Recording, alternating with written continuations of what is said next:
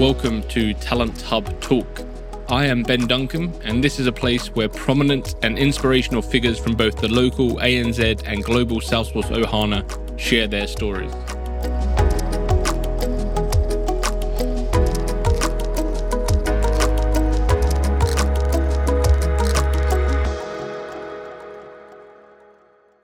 Hello and welcome back to Talent Hub Talk. Uh, today I am recording a quick episode just to run through the five most common questions I've had from Salesforce professionals in 2023. So my answers are very much going to relate to the ANZ Salesforce market, so Australia and New Zealand, but hopefully there's some interesting points in here for anyone that might have had any of these questions themselves. So yeah, just high level, I'll go over what, what I'm being asked and give my common response to these questions, and hopefully you'll find them interesting. So the first question is, um, are there still opportunities available? I'm asked this question pretty much every single day from Salesforce professionals in ANZ. And I'm pleased to say there definitely are still opportunities available. There may be less opportunities in the market than we've seen over the last few years. Obviously, it depends on a few factors as well. And um, your skill set, as an example, your location, and also a couple of factors around what you're looking for in terms of salary or contract or permanent, things like that. So there are quite a few variables here. But the good news is there are still opportunities out there. We are still speaking to companies that are, are struggling to hire Salesforce talent I have an opportunity at the moment for a role. It's a tricky role to fill, definitely, but it's been open since November last year. The company were hiring for, for several months directly themselves and have engaged us over the last few weeks. So there are definitely companies out there that are really finding it hard to find top Salesforce talent. We are seeing a bit of hesitancy in the market from some people to move jobs, which means that although there might be a few less roles in the market than we've seen over the last few years, there's also a few less candidates that are employed but looking to move. Um, obviously, we have seen some redundancies, unfortunately, in the ecosystem, but we aren't seeing a you know a massive oversupply of Salesforce talent across the board, and there definitely are opportunities out there. One thing to bear in mind: not every role makes it onto job boards. Um, you know, not every job is advertised on Seek. Although you may, when you're looking for a role, you may be looking on Seek and not seeing opportunities popping up. There is, I guess, what some people call a hidden market in that um, recruiters and companies may engage and and um, and reach out to candidates directly before advertising a role. So it's definitely important that you are you know visible online, that you're connecting to people, that you, you have a network um, if you are looking for a role, because not every job is going to land on a job board.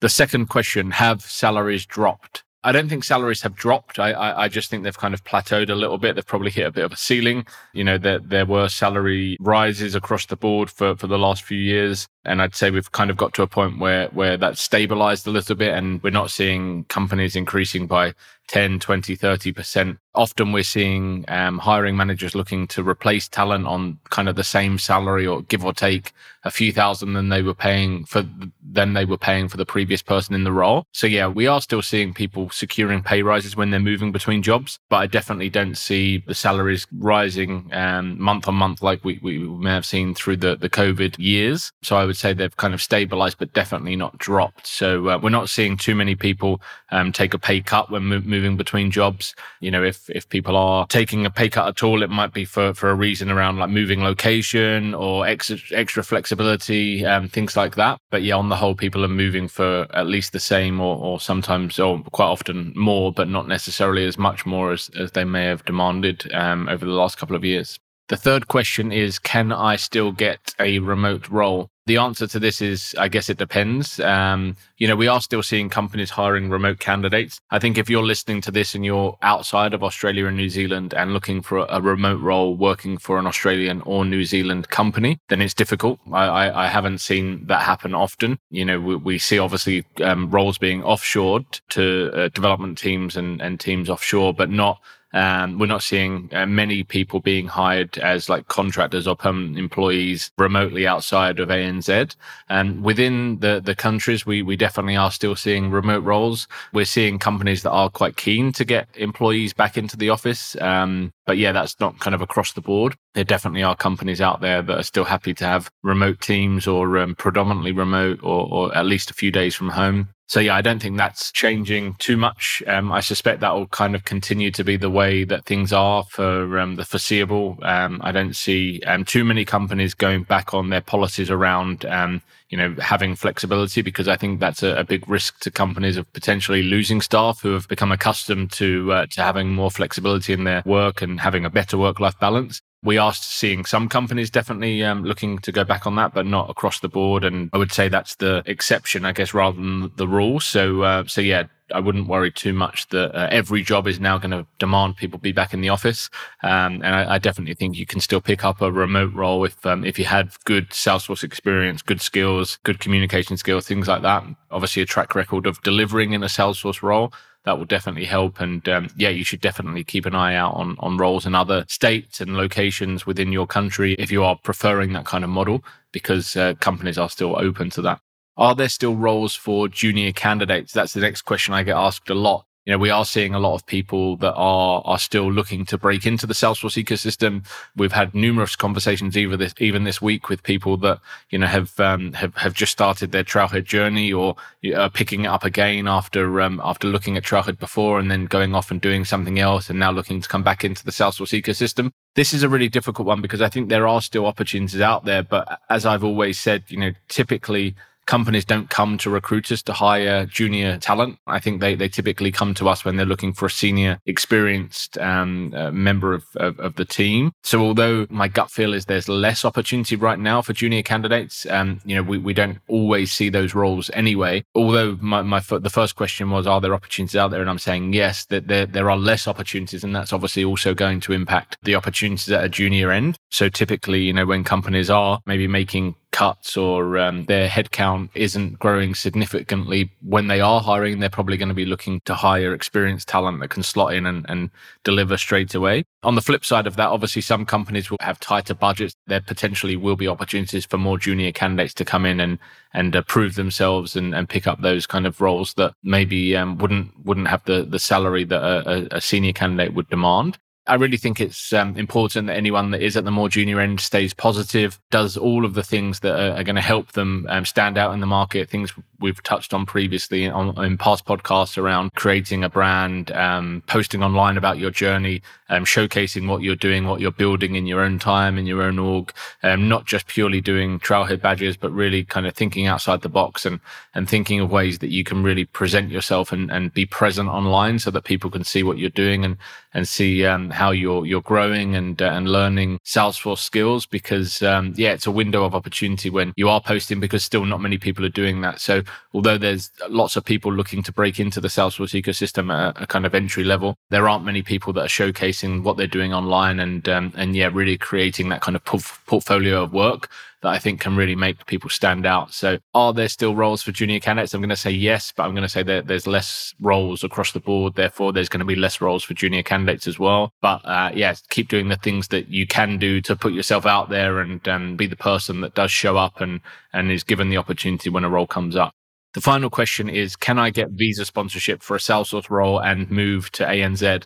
This is uh, this is you know a, a common question we're, we're, asked all the time from people overseas that want to make a, a, career and build a life in Australia or New Zealand. You know, I think the volume of um, sponsorship opportunities has has kind of really decreased over the last few years. Obviously, COVID uh, meant that people couldn't come into the country for, for periods of time, which made that difficult. But the, the costs are um, relatively considerable for, for companies to sponsor candidates.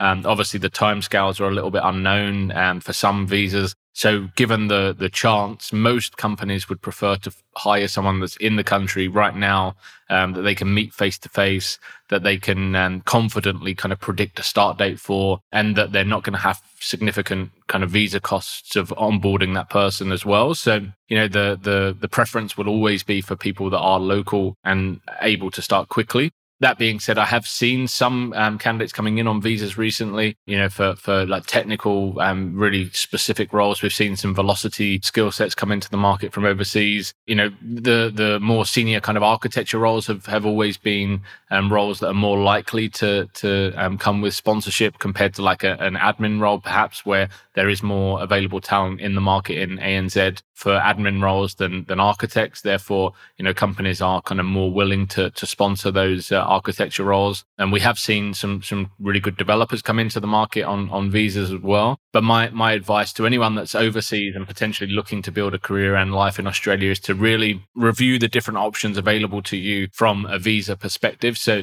there might be other options that are outside of the, the company sponsored visa. You may qualify for permanent residency as, a, as an example. There may be um, some of the, the newer, more um, kind of specialized visas. Um, there, there was one in Australia. I can't remember the name of um, now, but it was um, it was aligned to industries. So um, it was for, for people that had experience in fintech, as an example, were able to apply for a permanent residency sponsor without a company sponsorship. And that's something that we've seen people um, go through the process for and, and achieve quite quickly in the past as well. So yeah, I think uh, it's really around doing your research, making sure that you know what options are available to you, um, and and not just relying on that company sponsorship option, which I think is is hard to come by for a lot of skill sets, and um, and yeah, many companies are definitely not preferring to go down that route right now.